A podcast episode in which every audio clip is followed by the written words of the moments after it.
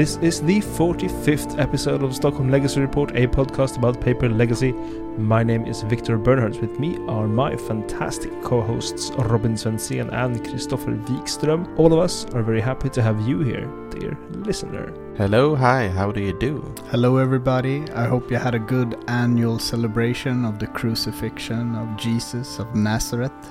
Stockholm Legacy Report can be found every week on the Top Deck app. This week's episode will be devoted to reporting back from the two legacy events at the tabletop convention GothCon 45, which went down during Easter in Gothenburg, Sweden. My mighty co hosts, Robin and Christopher, competed in both of these events. I myself was tied up in Stockholm and finally had the opportunity to watch the Star Wars Visions, something I incidentally recommend any person interested in Star Wars to do.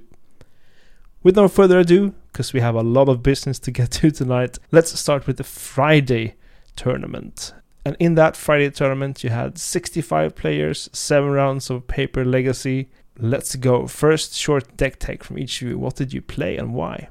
So, I decided to celebrate the crucifixion of Jesus of Nazareth by playing the pivot lands that I was, I've been talking about. So basically, lands with main deck endurances to fight the combo decks that I was expecting to meet. I guess like the endurance in that scenario is the nail in the coffin, just like a nail through the hand or something during Eastern. But I think it was a really sweet deck choice. Uh, it was a lot of combo at Gothenburg, at least from what I saw. I decided to sleeve up the 80 card Aluren that I played almost the same deck list that I played at the Swedish Nationals. All right, so um, round one, Robin, you faced off Blue Red Delver. I did. Uh, it was against a player that I have been play against before at BSK, so we kind of recognized each other. And it was the same matchup because I was playing lands and he was on Blue Red Delver there as well. So we traded the first two games, and in the third game it was a memorable moment where we had traded some resources and he had finally played a Murktide. It was quite big, I think it was the full 8-8 and he was uh, threatening uh, quite like fast clock there. So in his upkeep I tried to red blast his uh, Murktide and he thinks for a minute and then force wills it to push through his damage. And uh, when when the force is out of the way, I crop for a, a Marit Lage combo making and uh, and win from there. That was a nice uh, moment for Lands. Getting that after ski team going. Yeah, that was super sweet. I had just finished my match and got to see the the last minute of that game and the sequencing was really sweet. I really like the I'm gonna remove your clock and see if you fight over that. And when he did, uh, Robin could just crop because I think the opponent had like one card in hand and you could pay for days. So like, what's the worst that could happen? Yeah. Uh, maybe like a wasteland, but I think he would have played it out before that. But it was really sweet. I really enjoyed it. And you, Christopher, you faced blue black Omnitel. Yeah.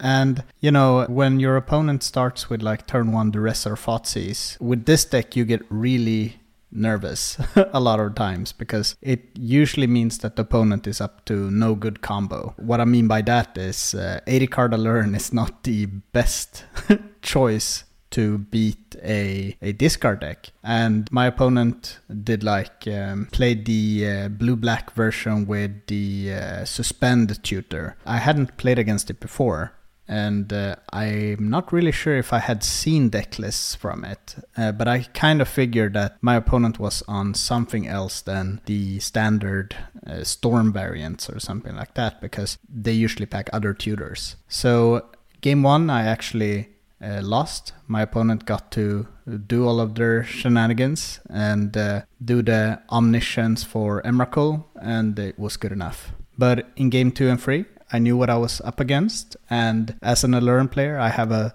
really good uh, side or like not sideboard tech, but if you know what you have to beat, you can sculpt your hand the entire game to beat a show and tell if that's what they have to win with. So in game two, I did just that. I did some sculpting, and when my opponent went for the show and tell, uh, I traded some forces so that we would be as low on blue cards as possible. because when they put on omniscience in, I don't want them to be able to force things for free. I put in Aluren and they died. Nice. And uh, game game three was also pretty interesting. They did the turn one discard, which I force a willed because I had both Aluren and Teferi in hand, and I had great plans for my Teferi. So on turn two, they do suspend the the tutor, and uh, before it can resolve or like get down to zero suspend counters, I have squeezed my Teferi into play so that they can't play it. And uh, when you have a Teferi in play and you're sitting on an Aluren also, you can just start playing the fair game because their win con is literally playing show and tell into omniscience. And so I, I, I just played fair creatures like Uro, Leovold, and one with that. So that was super nice games. All right, so both of you off to a nice start here. Moving on to round two quickly. Robin, you played against uh, a deck that you've been playing a bit, 8 cost. Tell us what happened.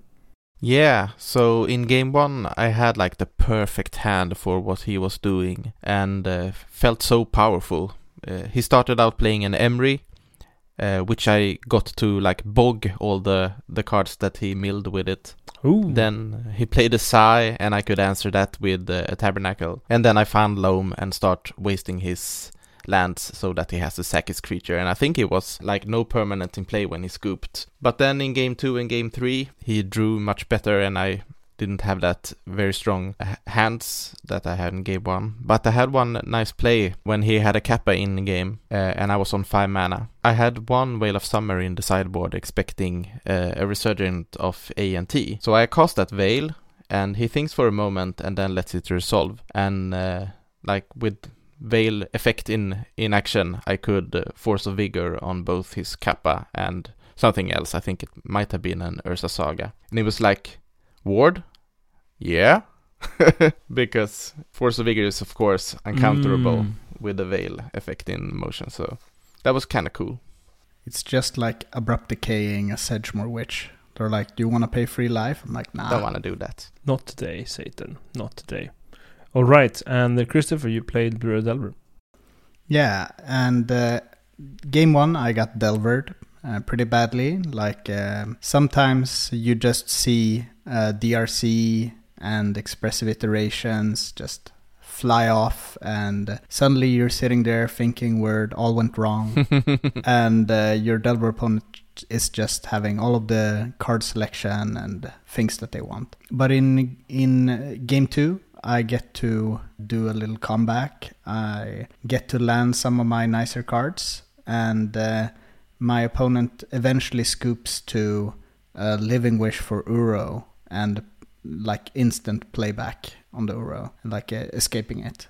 And game three was a real, real nail biter. We uh, we went to time, and we were both pretty low on resources. I had a bit more engines going on, but uh, to close the game, I needed to find a solid creature, and uh, like I had some some draws that didn't line up, and I lost in round one or three in time with uh, three lands and a Birds of Paradise in hand. So that was a bit unlucky, but you know, it happens. It's an 80 card deck. It happens, and that takes us to round three. Since you guys are now both one and one, you turned out to get to play a co-host mirror, Oh.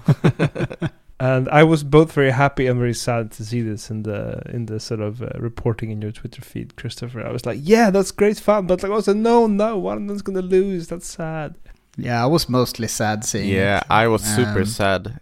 Because do you know what my win rate against Christopher is? I do know that it's like my win rate against Christopher. Yeah, it's like 10% or something like that. So I knew what was going to happen. And this is also like a matchup that I really like. Yeah. And so I, I went in really, you know, confident. But then uh, Robin is going to tell you all about game one and how my confidence just got turned upside down. yeah, it sounds like a Fresh Prince line. Yeah, I had a hand of doom. So I started with um, Green Source into Exploration into Urza Saga. And he makes his play. I think it was a forest, maybe? yeah, I think uh, basic island or forest Yeah. go. Impressive. So I take my turn and play stage depths and uh, just pass with a Marit Lage activation on the ready. Yeah, this is all kinds of trouble because I play tested with Robin on the train, and I know that I'm super dead.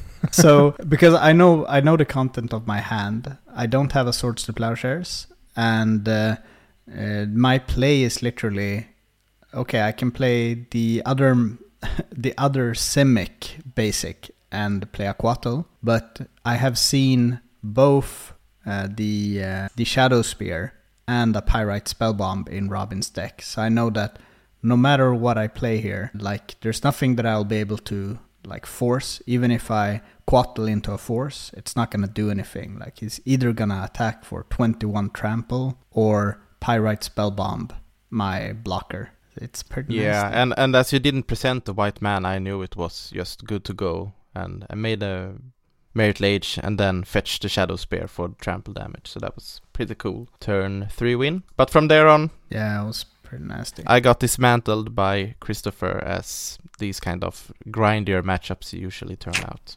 Yeah, like the long story short version is uh, in game two we have a kind of grind fest. I think that's the, I think that's my Teferi game. Ooh.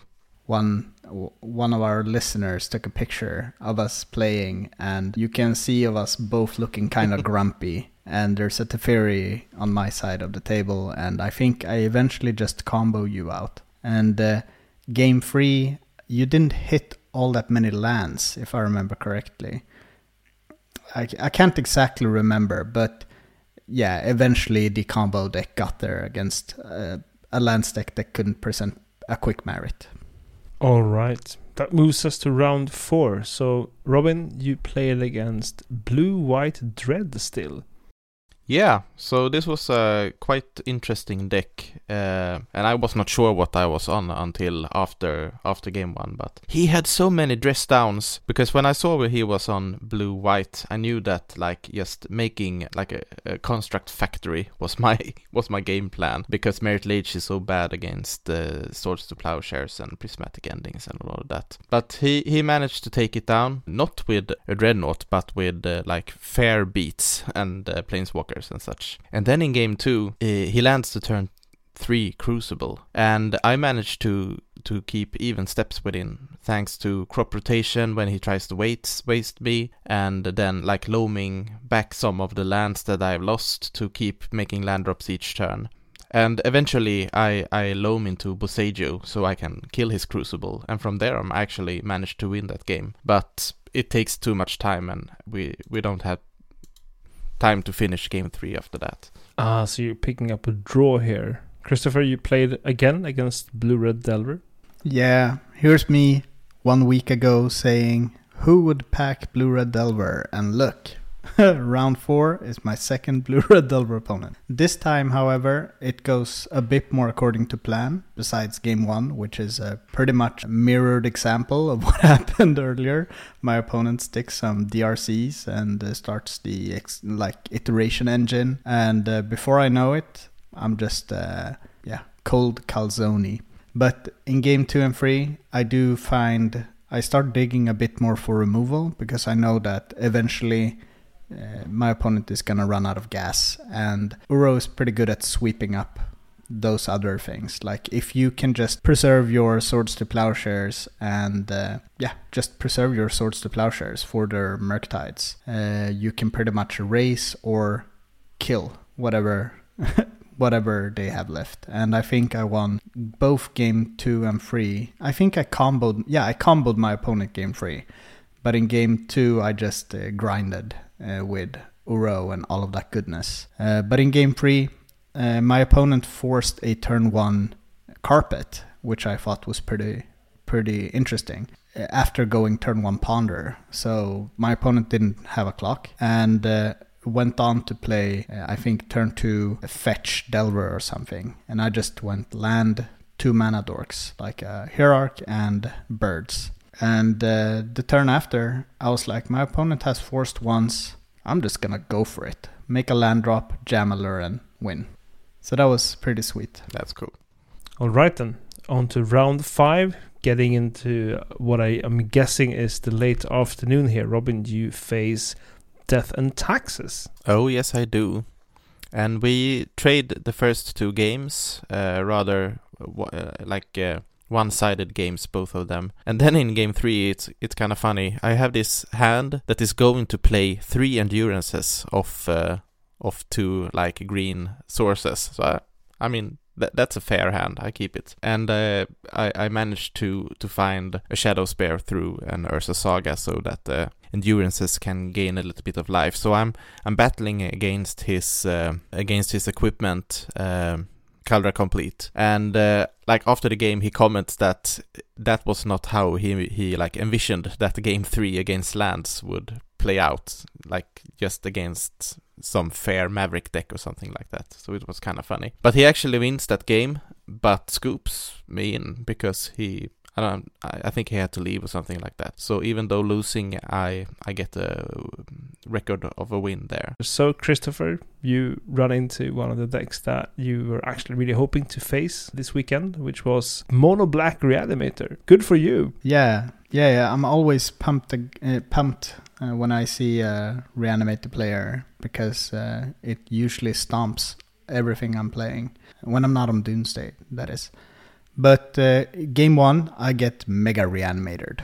like, uh, you know, it's one of those games. Like, reveal Chancellor, do their thing, and you're just sitting there like, oh man, I'm in, I'm in so much trouble. And like game two, I do get to do some stuff. I get to uh, have endurance. I have some swords to plowshares and forces, and my opponent just uh, can't uh, make uh, a big fatty stick or be relevant. And game three, uh, we have a really weird game. So my opponent keeps a seven with no lands, but it's Petal Ritual, Thoughtseize himself, and Exhume a Serra's Emissary or something. Like I can't remember. Like my opponent was hellbent after the turn. Like a lot of spells was just flying all over the place, and uh, they play the Serra's Emissary, naming instant. So I know that I'm on a really tight schedule. and uh, I do play my turn one Birds of Paradise. I play my. Uh, and get attack for seven. I play my turn to land and uh, do a ponder. And then I get a swing a need for another seven. But at this point, I have free mana. I have Aluren and I have Recruiter in hand. So all I need to do is find another land. So I take my turn, I ponder, shuffle, and pass. My opponent uh, attacks again. I play a Coatl, which doesn't have Death Touch. I just chump. I take my turn. No land. So I'm just sitting there like, oh, I'm in trouble. I think I drew another like could have been anything. Like uh, it's it's it's a really clunky card. Might have been a force or something. So my my opponent swings again. I have to jump with my birds.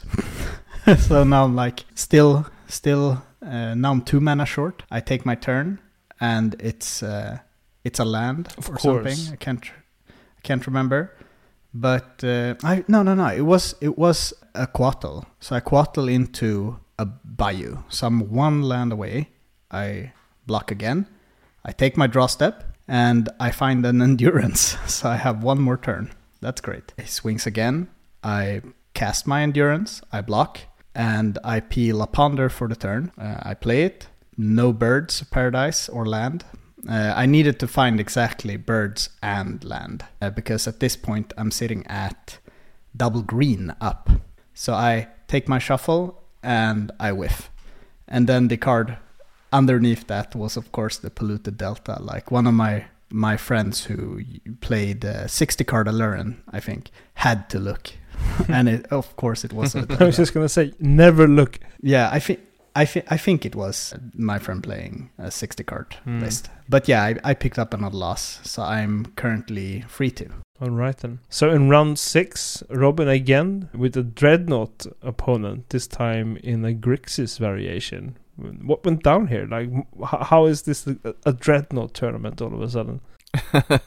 Dreadnought is a sweet card. It looks like a Delver deck in the beginning because he only plays uh, blue and red lands, and uh, like he he also has a lot of uh, dress downs. So I, I think I, I sort of sense that is something uh, other than a, a Delver deck without any threats. But like he he is very trigger happy on forces and Dazes, and he like forces a mox and like I loam, he forces that. Okay, I dredge loam and loam next turn again, and he forces that again. So he he is really trigger happy with his uh, with his counter magic, but he doesn't draw any action. And like unlike the blue and white dreadnought list, Marit Lage is really good here, so I don't have to go for trying to grinding him out with constructs that will just die to dress down. So it's a quite quite an easy 2 2-0 actually against Grixis Dreadnought, as it turned out.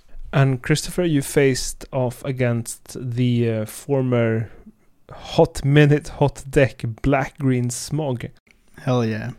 So this was like a super nice opponent. We had like a, a great time just playing, uh, having fun, talking about paper magic, and uh, like in game one, uh, we have a bit back and forth. I know exactly on the on the first turn, I know exactly what my opponent is on. And can you can you two guess how I know?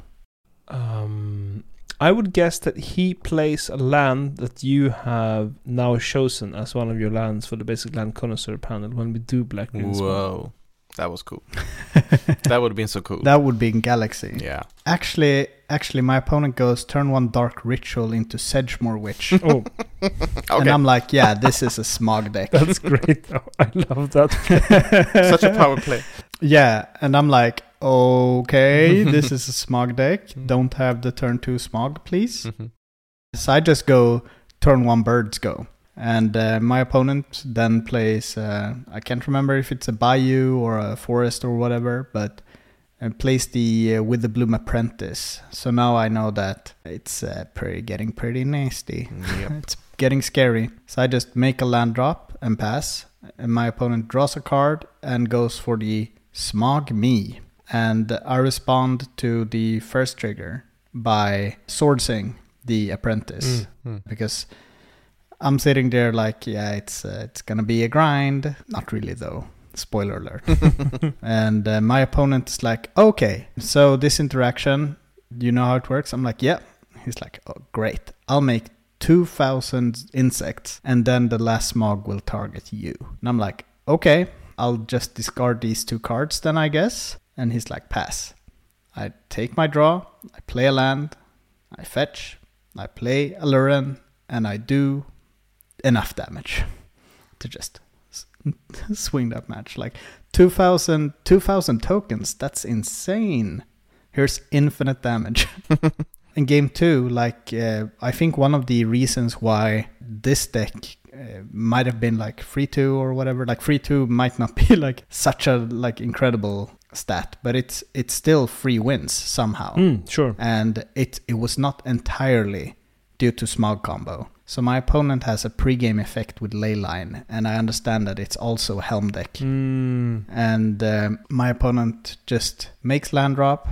I do some things, and then my opponent goes the uh, the Void Walker, which is the ley line on the stick. And we actually have a pretty grindy game back and forth. He's swinging me for free.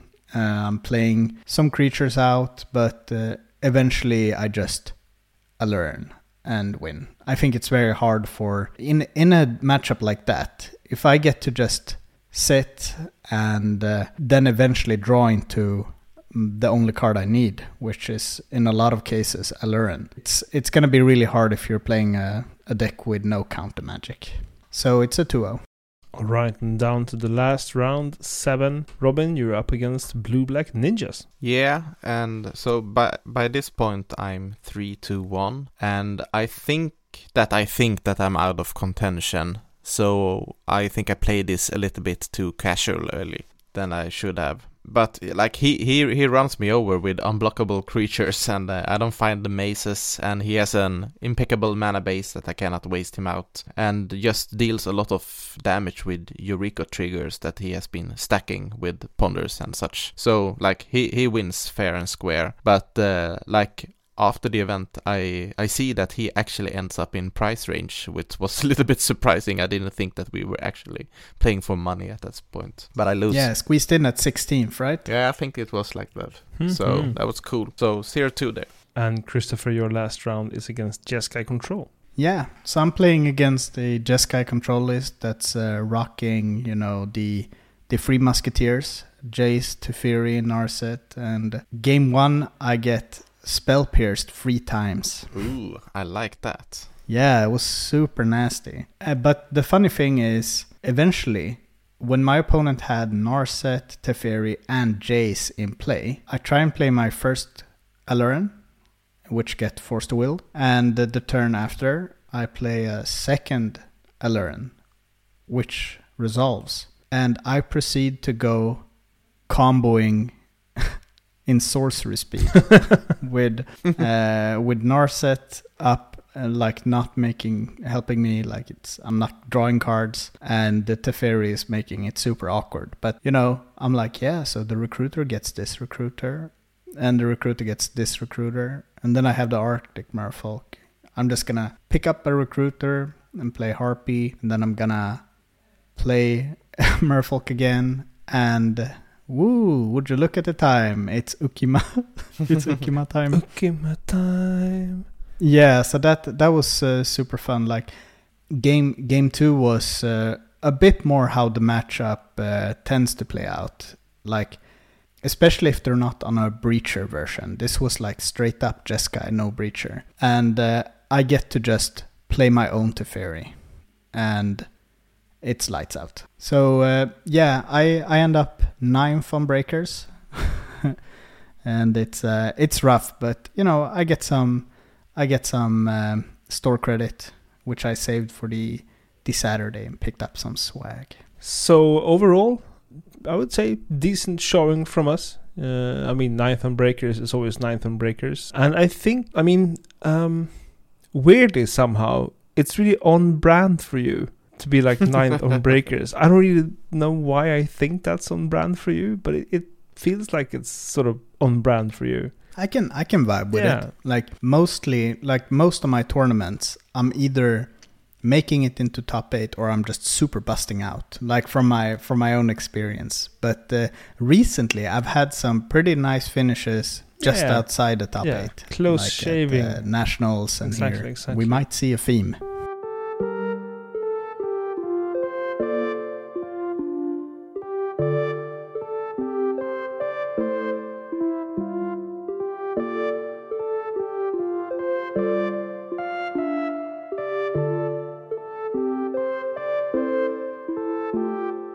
So then we are back for the Saturday tournament. Slightly smaller, 41 players, 6 rounds of Legacy. And uh, you guys were there. Sleeves freshly polished, obviously. Lots of uh, healthy breakfast and uh, not hangover whatsoever. Am I right? well, Well, we did we did when we did go to this uh, uh, Italian restaurant that I talked about on the last episode, Trattoria La Strega, and we did drink uh, a like we went to a cocktail bar before it, and then we drank one beer each and uh, a bottle of wine. so yeah. I was definitely a bit a bit slow the day after. in this second uh, day, uh, in this Saturday tournament, you played the six rounds of Legacy full one players. But what did you guys play? Did you stick on your decks or did you move? Yeah, so for me, I, I had planned to play different decks on the different days, but I also felt after playing 3 3 1 with lands that, uh, like, playing a grindy deck like lands uh, with a lot of decision points and a lot of avenues to victory, it was ca- kind of tiring. I was trying to, like, wear my opponents down. But I was actually wearing myself down, I think. Mm. So I, I switched to to uh, like my trusty eight cast with Kappa that I've been playing quite a lot in the in the local game store. Yeah, so that's what was what I was bringing, and uh, I- I've been running my my own sort of version as compared to the ones that are doing well online that are running a 3-3-3 split of Emry, Sai, and Kappa. I'm running 4-4-4 because like these are the bangers in the deck. So I have cut uh, one of the Lotus Petals and two of the Ursa targets for playing more of the blue cards. Yeah, I think it's reasonable. I decided to go with 60 card Aluren in day two, just to lab a bit. Like, I did play against some combo, and I did see Delver. So I picked up my version. I, I put it together like the, the night before. Like, I had done some labbing with it. I tried the Risen Reefs, and uh, my transformational sideboard against Delver is shaving all of the combo pieces and just going full on fair, like try and beat this mid range deck. And uh, yeah, uh, I was pretty happy about the choice. Yeah, and one thing about my sideboard is that like the day before, me and Christopher was discussing uh, like my I, I had three Force of negations that were like anti-combo, and then I had one Flusterstorm and two Hull Breachers that were meant to be like supplemental anti-combo, but could also come in against uh, a little bit more of the mid-range decks. But then we were discussing like, should one play another like suit of cards here? And then we were talking about Metallic Rebuke. So I actually went down to to Mind Stage and and bought uh, a three Metallic Rebuke and just like I'm going to test this.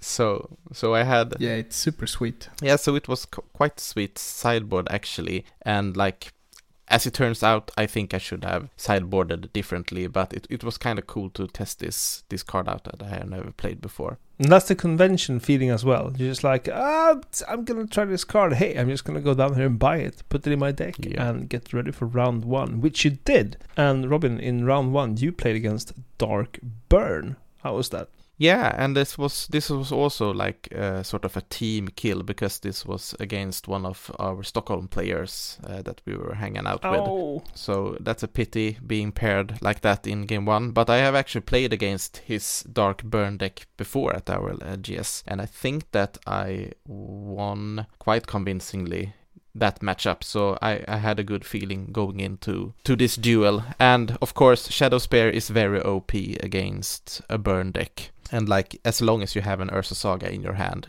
it feels like you cannot lose. Funny thing in game two, he plays land go, I play Saga and tap it for playing the Shadow Spear from my hand. Then he plays another land, uh, go. So I play a blue land and uh, pass. And uh, in the end of the turn, he cast a Smash to Smithereens on my Shadow Spear. And since I have two mana and an artifact, I can rebuke it. And that's GG for that game. Hell yeah. all right. And Christopher, you played against uh, Blue Green Omni. yeah, isn't this sick? Like both Friday and Saturday tournament starts with with Omni. Mm. But this is this is uh, super fun.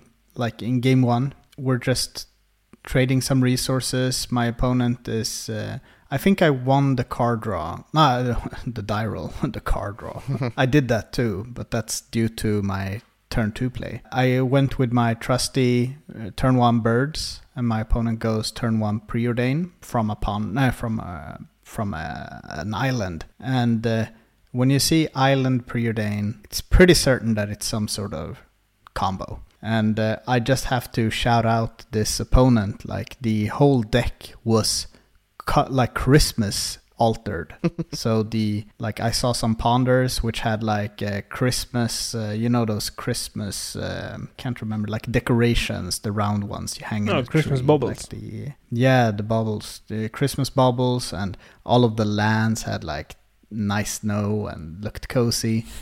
and I was like, ooh, who would live there? so I just jammed two turn, or like turn two Leovold uh, into my opponent, and uh, suspicions were right. Like turn two, end of turn, uh, my opponent goes for the impulse, uh, which gets around Leovold, and uh, my opponent goes for a turn free show and tell. And you know my mo. Yep. I force, force back, puts in omniscience. I put in Aluren and win.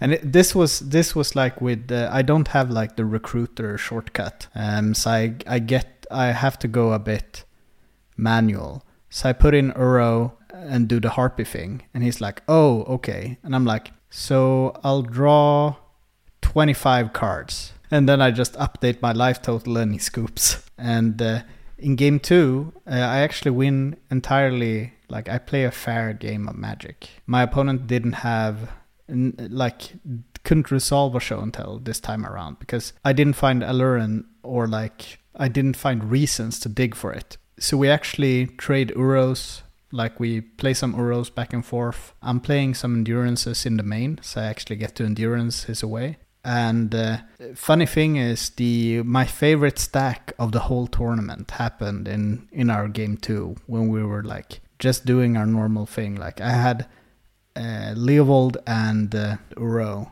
coming in from from the graveyard next turn. So he goes for a show and tell. I force a will. He Veil of Summers. I force a negation. He forces my negation, and I get to Veil. So it was super sweet. And afterwards, my opponent was like, "Ah, I, I totally misplayed that." But I don't like there was no there was no sequence and no permutation of those plays would have changed it unless I would have like pl- played my veil in response to his veil or something like that. But uh, yeah, so uh, 2-0. All right then. So round two, uh, Robin, you play against four color control. Yeah, so this is where like my four color control marathon starts. Mm-hmm. mm-hmm. So uh, I think I mulligan in game one, maybe to six, maybe to five. I'm not really sure. But uh, the cards that I'm not mulliganing away, he's discarding because he starts with Thoughtseize and then a Hymn to Tourach and then an Inquisition. And uh, like I I almost have no cards left in neither in play or in hand. But then he proceeds to draw only lands. Uh, so I actually get to climb back into that game like via the you know the draw cards the the the Thoughtcasts and and thought monitors and uh, actually gets to overwhelm him with my creatures and then in game 2 I have my trusty winter orb from the sideboard that I have specifically for for these control matchups and it it serves me very well No nonsense there. So, Christopher, you play against the elves in your second round. That's right. And this is one of the matchups that I think is a bit scary actually, because we're both trying to get to four mana to kill the opponent, but my opponents are usually a lot better at making four mana. In game one, we have like, uh, I, I actually force a turn two glimpse because I'm too scared of what what's what's to come after that. Yeah, seems legit. Yeah, like I've lost too many games of a turn two glimpse. And it's like the weirdest game ever because both my draws and my opponent's draws are s- absolute shit. like when my opponent fi- like resolves a glimpse the turn after, they play one creature, and that's like their glimpse turn was one one one creature. Oh my god, that's horrible. Yeah, and I'm sitting there like not doing much better. Like I get to uh, like a Coatl to block a Nettle Sentinel, which I'm like, oh, great win. And I get a Grist in, which gets to start slowly machine gunning and, uh, you know, making some insects. But it's a super slow game, and I, I don't find any learns. And eventually, my opponent just goes for natural order, and I count my blockers and I count my life total. And I block and end up at one life. and after that, I can just survive because all of the trample frets will be gone forever. I have a grist which is on parity with the crater hoof because it's not getting past it. And uh, yeah, like eventually I claw back. Like I find Aluren and I win. And uh, game two, I, I got lucky, guys. I there's no easy way of saying like I got, I got super lucky. I did get to play a turn free uh, plague engineer on elf, or you know it was even turn two. Uh, my opponent went turn one insect, turn two visionary, and I got to play the engineer. My opponent returns the visionary response. I still name elf. My opponent's like, oh man, that's super awkward, and uh, he proceeds to play a land and play another insect like the wirewood symbiote And he's like, Yeah, at least I get to keep my insects. And I'm just laughing because I'm sitting with the second engineer in hand. Oh my god. So I, I ponder into. Stop this uh, now. I ponder, fetch, and play the second one on insect. And my opponent end steps fetch to get a uh, Dryad Arbor. And I have no forces in hand. And my opponent draws for the turn and concedes. And I'm like, huh? And it's like, yeah, I needed to draw land so I could natural order for Progenitus. And then he shows me the hand and he just drew the Progenitus. It's like a magnet. It's like a magnet to the hand, everybody. I've said it Yep. before. So many times. So 2 0. Not like this. Always like this. Okay, on to round three. Robin, as you alluded here, you went on a bit of a four color control rampage. So in round three, uh, second one, four color control. Yeah. Any difference in these games? I managed to win game one quite decisively, but then game two I get got by Hidetsugu. Oh. And I should say this is not four color control with with uh, with green. None of these decks that I faced were green decks, so they are like uh, Esper with red or like you know Jeskai Black. Jeskai Black. But then I managed to take the the third game uh, with a, like a, a, a quite aggressive hand. Good for you. Good for you. Christopher, you played against uh, Lands in your third round, a matchup that you earlier on this podcast have said that you sort of kind of like to play. Yeah, I actually I actually can't remember when I lost against Lands with Aluren last time. And uh, like game one, I mulled to five, which is uh, not great. And uh, I keep a, a two lander, and uh, I have to I have a Birds of Paradise as well, so I have to actually fetch a trop to get my birds into play. And uh, I get wastelanded, but it's fine. I I have a, another backup land in my hand, but it never it's it's a duel, so it, it never feels great playing another duel if you don't have a good like play to follow that up with. So I brainstorm with my bird and I find uh, for the draw I draw a fetch and my brainstorm sees two more duels and uh, like an Aluren or something. So I, I play the fetch and uh, I think I could fetch a basic forest at this time and get my second bird down. But eventually, like uh, my opponent gets to start loaming and the place a tabernacle, so my birds are not really doing much. And uh, eventually, like my my deck just uh, doesn't like it's it's super hard to get out of that mana wise. And uh, game two, I had a similar experience uh, like my game game uh, one game in day one versus Robin. Uh, my opponent just has like the fastest Marit ever, Mm. and uh, it it gets there. So I actually lose 2-0, no 0-2, and this is my one of my first losses in this matchup for a very long time. Well, it's bound to happen eventually. I'm just sad for you it happened in round three at this tournament.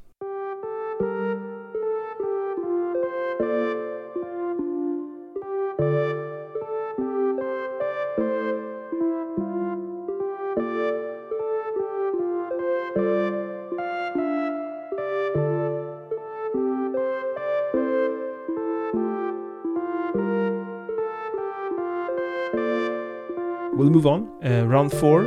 Uh, Robin, you played against uh, big drum roll here, four color control. Oh yeah. Here, how did you go this one?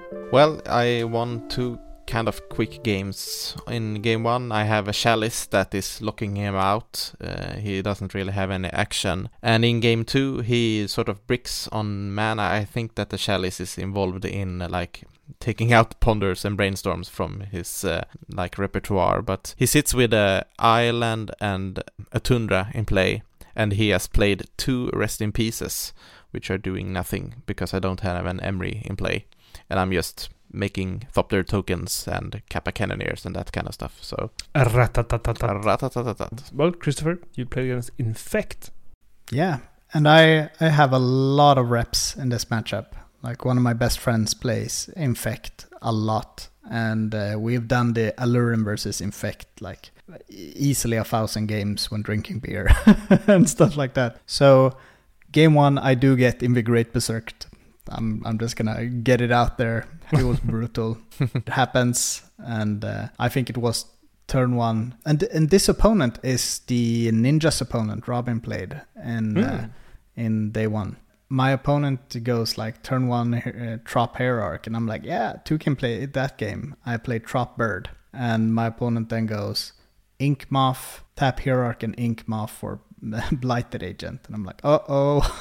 Dun, dun, dun, dun, dun, dun, and uh, yeah, then I get. Invigorate Berserk. But game two, I think it's a bit grindier. Uh, I actually board out my combo in this matchup and go straight to the dome with fair cards.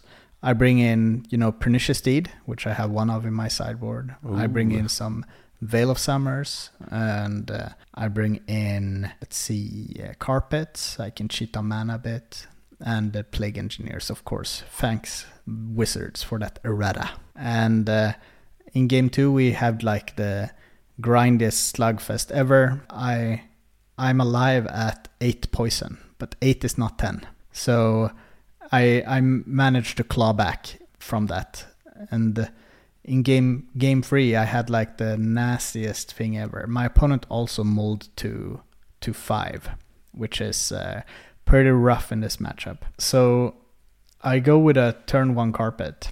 And my opponent is, uh, you know, pondering, trying to find a creature, which I found out later.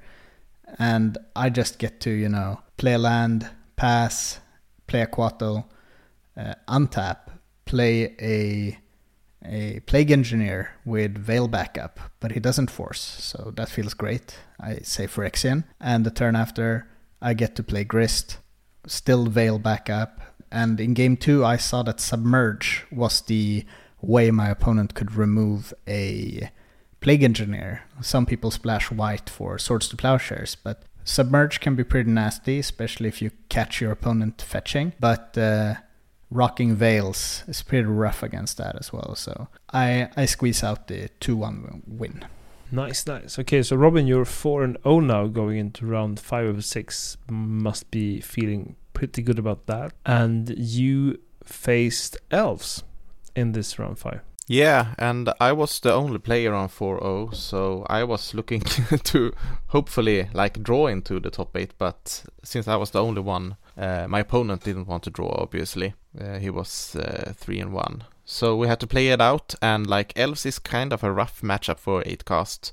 You don't Mm-hmm. have any way to remove the creatures n- at least in this version where you don't run like the sideboard uh, ether grids that you did uh, in in the like splashing red version without kappas so and and also i realized that my delusion or like my my sideboard duke with the uh, with the with the rebukes is actually hurting me here because boarding in hull breachers would have been quite good against uh, elves Mm.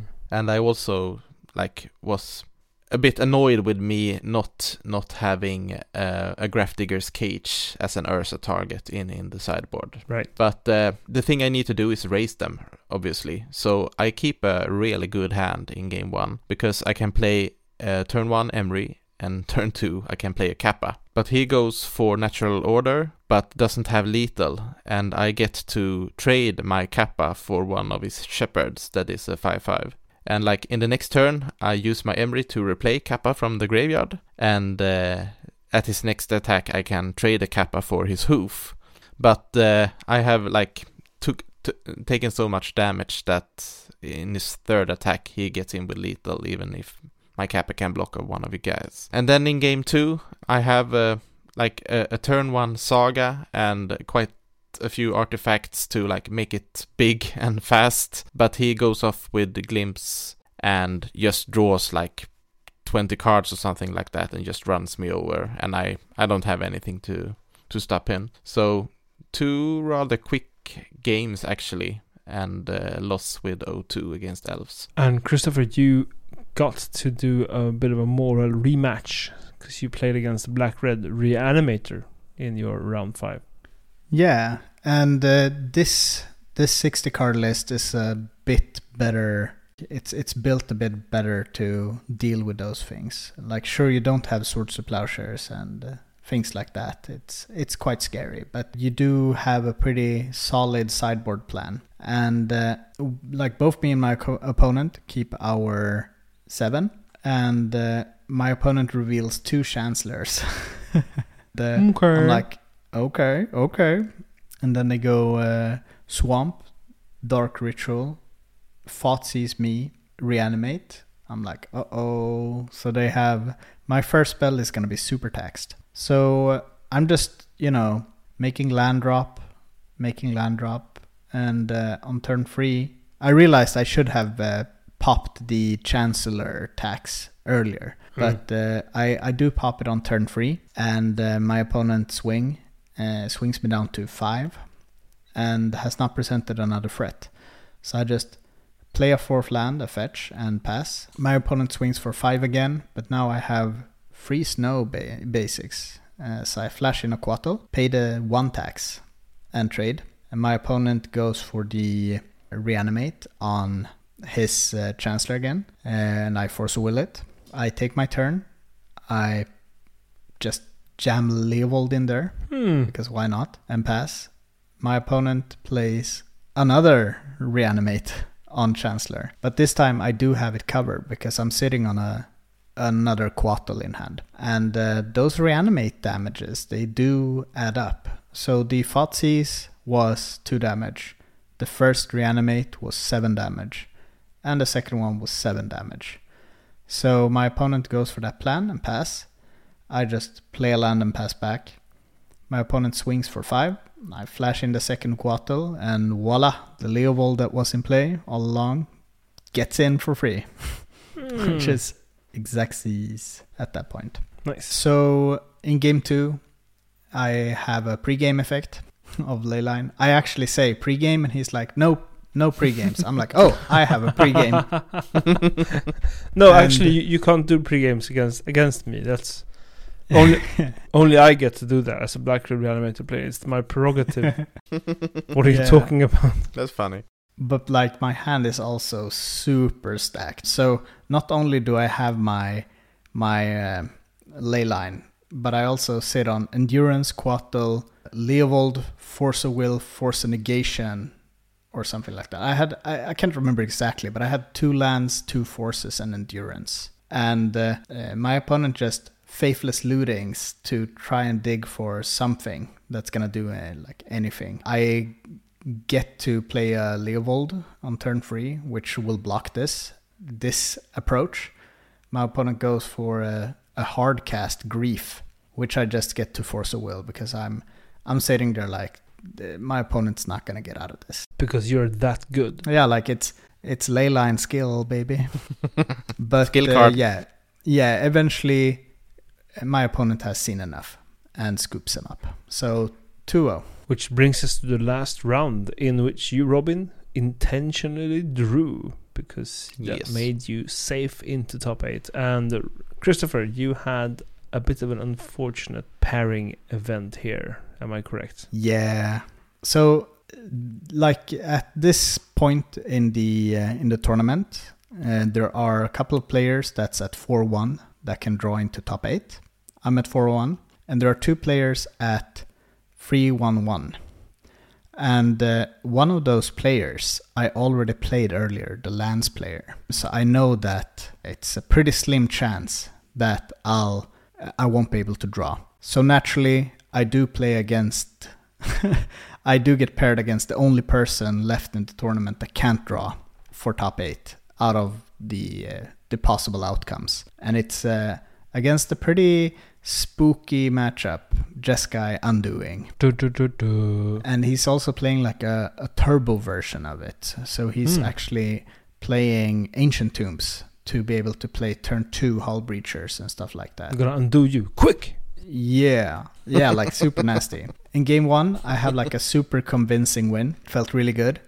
In game two, like uh, it never feels good when you are playing your turn two ponder and get hull breached, and that was super rough. And uh, like eventually that game, I just I just saw a lot of cards that is not gonna help me out. They're just gonna give treasures to the opponent, and I'm not sitting at uh, free free snow uh, basics, so there's even very little con- like incentive to flash in a Coatl, and uh, so that leads us to game free, and it's it's super unfortunate. I think we went maybe 18 cards deep into our libraries, and my opponent found all four forces for my for my Alurens. I'm also a bit like uh, tired at this point. Uh, someone pointed out that I could have made a play in the final turn where I which I might have missed, but I was super tired. So I was I had an Alluren on the stack. I had a Risen Reef in play and a Harpy in hand. And uh, uh, what I can't remember is if I had mana enough to just hard cast a Force Will targeting the uh, Swords to Plowshares, gunning my Risen Reef. But my opponent had a sideboard plan of Stoneforge Mystic, so I was getting beat down by a Kaldra really hard. And uh, if that was the case, I could have seen six more cards. And my opponent was empty after that. So, yeah, eventually, like that happened, and uh, I died to the Kaldra. So I I'm ninth on on breakers again, but this time not on breakers really. It's uh, I was one point down, but it was super unlucky getting paired against the only person who couldn't draw in a bad matchup. Yeah, yeah, and I, I was watching that matchup and like rooting and cheering for Christopher, and it was uh, very heartbreaking. Um, I I had to mute because I had to cry. I'm just kidding. but it was it was a super fun tournament and I'm I'm super glad that we got to play so much Legacy, but the tournament isn't over.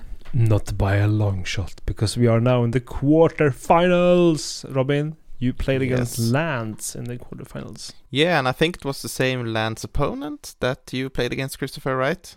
Yeah, yeah, yeah, yeah for sure. So, like, these games were quite uh, uneventful, I should say. I think he he mulled. He had pretty weak hands. He had turn one exploration both games, but then sort of didn't draw any action to uh, level his advantage from getting many lands. And like, I think he had Tabernacle in at least one of the games, maybe both. But I like I drew my basic island, and I had a Emry that kept recurring a petal so that I could keep playing cards, and uh, obviously a Mox and, and so on. So I managed to to squeeze a two one actually against Lands there in the quarterfinals. Beautiful.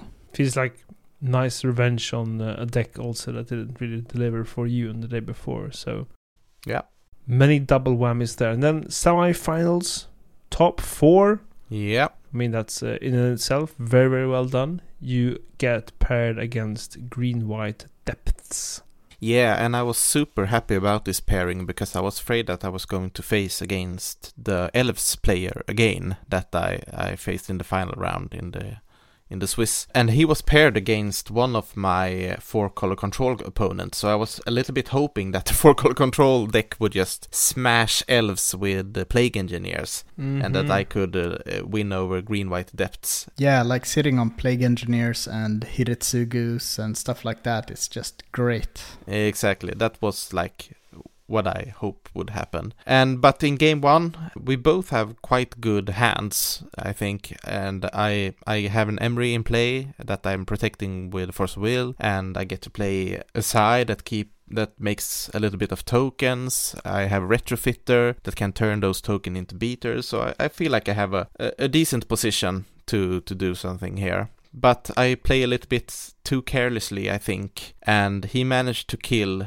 both of my defending Thopters, which let Marit uh, lage through. And I think that I am exactly at 20 life after he, he him plowing me, but I am also using the, uh, the Ancient Tomb. Yeah, it was X-axis. Yeah, it was X-axis, and I think that I had an Urza Saga in play that would grab me the Shadow Spear for the next turn, so that I could start gaining life and getting out of Marit Lage range. So that was uh, ah, felt felt a little bit like that like I threw that game, even though I didn't make any huge mistakes. I think Uh, maybe I could sequence differently or played a little bit more, cautiously and uh, maybe turned it. I don't know. Then in game two, I had uh, quite a great hand. I played a turn one Saga, and he played a land. I played a turn two Tomb, and was able to make a construct. And he uses his turn to waste my saga. And on, on my turn three, I could play Sai using the tomb and then start making tokens. And those tokens could tap for a Kappa Cannoneer. So this is this is Robin underselling his third turn. Like I was sitting next to him and it was insane. It was amazing. So he does play the the uh, turn free Sai, but he goes opal, bauble, float blue, uh, opal, monitor, cannoneer, swing with a massive construct, and it's like 20 plus power out of nowhere. I'm just sitting there thinking, Christopher, close your mouth. Christopher, close your mouth, because I like my I, my jaw dropped so hard. I was like, oh man, this is insane. But it was super cool. I was like, oh man. Yeah, that, wa that was a true true power of, of 8cast, definitely. Yeah, and I saw your hand, and I was like, oh man, how is he?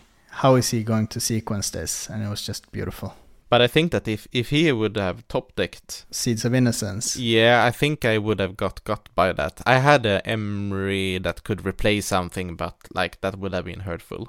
Yeah, and and uh, the reason why he could do that is he had the he actually when he wastelanded you, he cropped a flagstones, Yeah. getting uh, second green and then wastelanded. So seeds was very much alive, but you still would have had like Sai, and you could have cracked some bubbles, so you would still have gas, but. yeah, that's true. 20 power is is, is extremely fast. Like, Yeah, especially when you have the the uh, Kappa Sai engine, which is just like every artifact is two power, yeah, yeah. two th- power on the Kappa.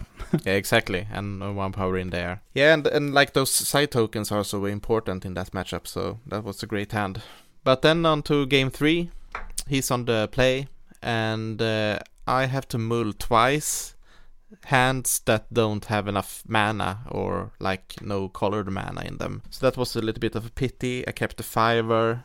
I think it was Saga, Otawara, Petal, Emry, and the Dismember. And like the plan is to play the Saga and Dismember like his turn one play. I was hoping that he would play like an elf, something like re- reclaimer. And then I could play like Otawara, a Petal, and play like the Emry, and then make a construct token on my third turn, like re- replaying the Petal and maybe do something from there. But uh, like he wasted me, and uh, I played out the Petal, which he endinged, and I didn't draw any more mana, and it was like just a non-game.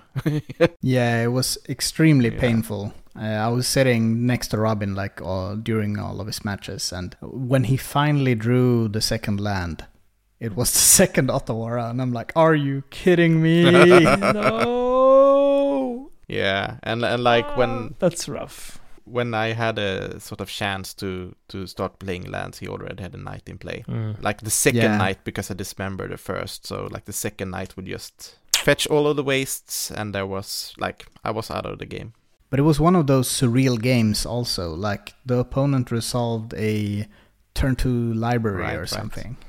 And on the first activation was like, I'll draw two Mm-hmm. extra and then didn't make a land drop. And I'm sitting there like, what's going on? yeah, yeah. so yeah, that was I was like, oh, so those were free spells. yeah, that they could.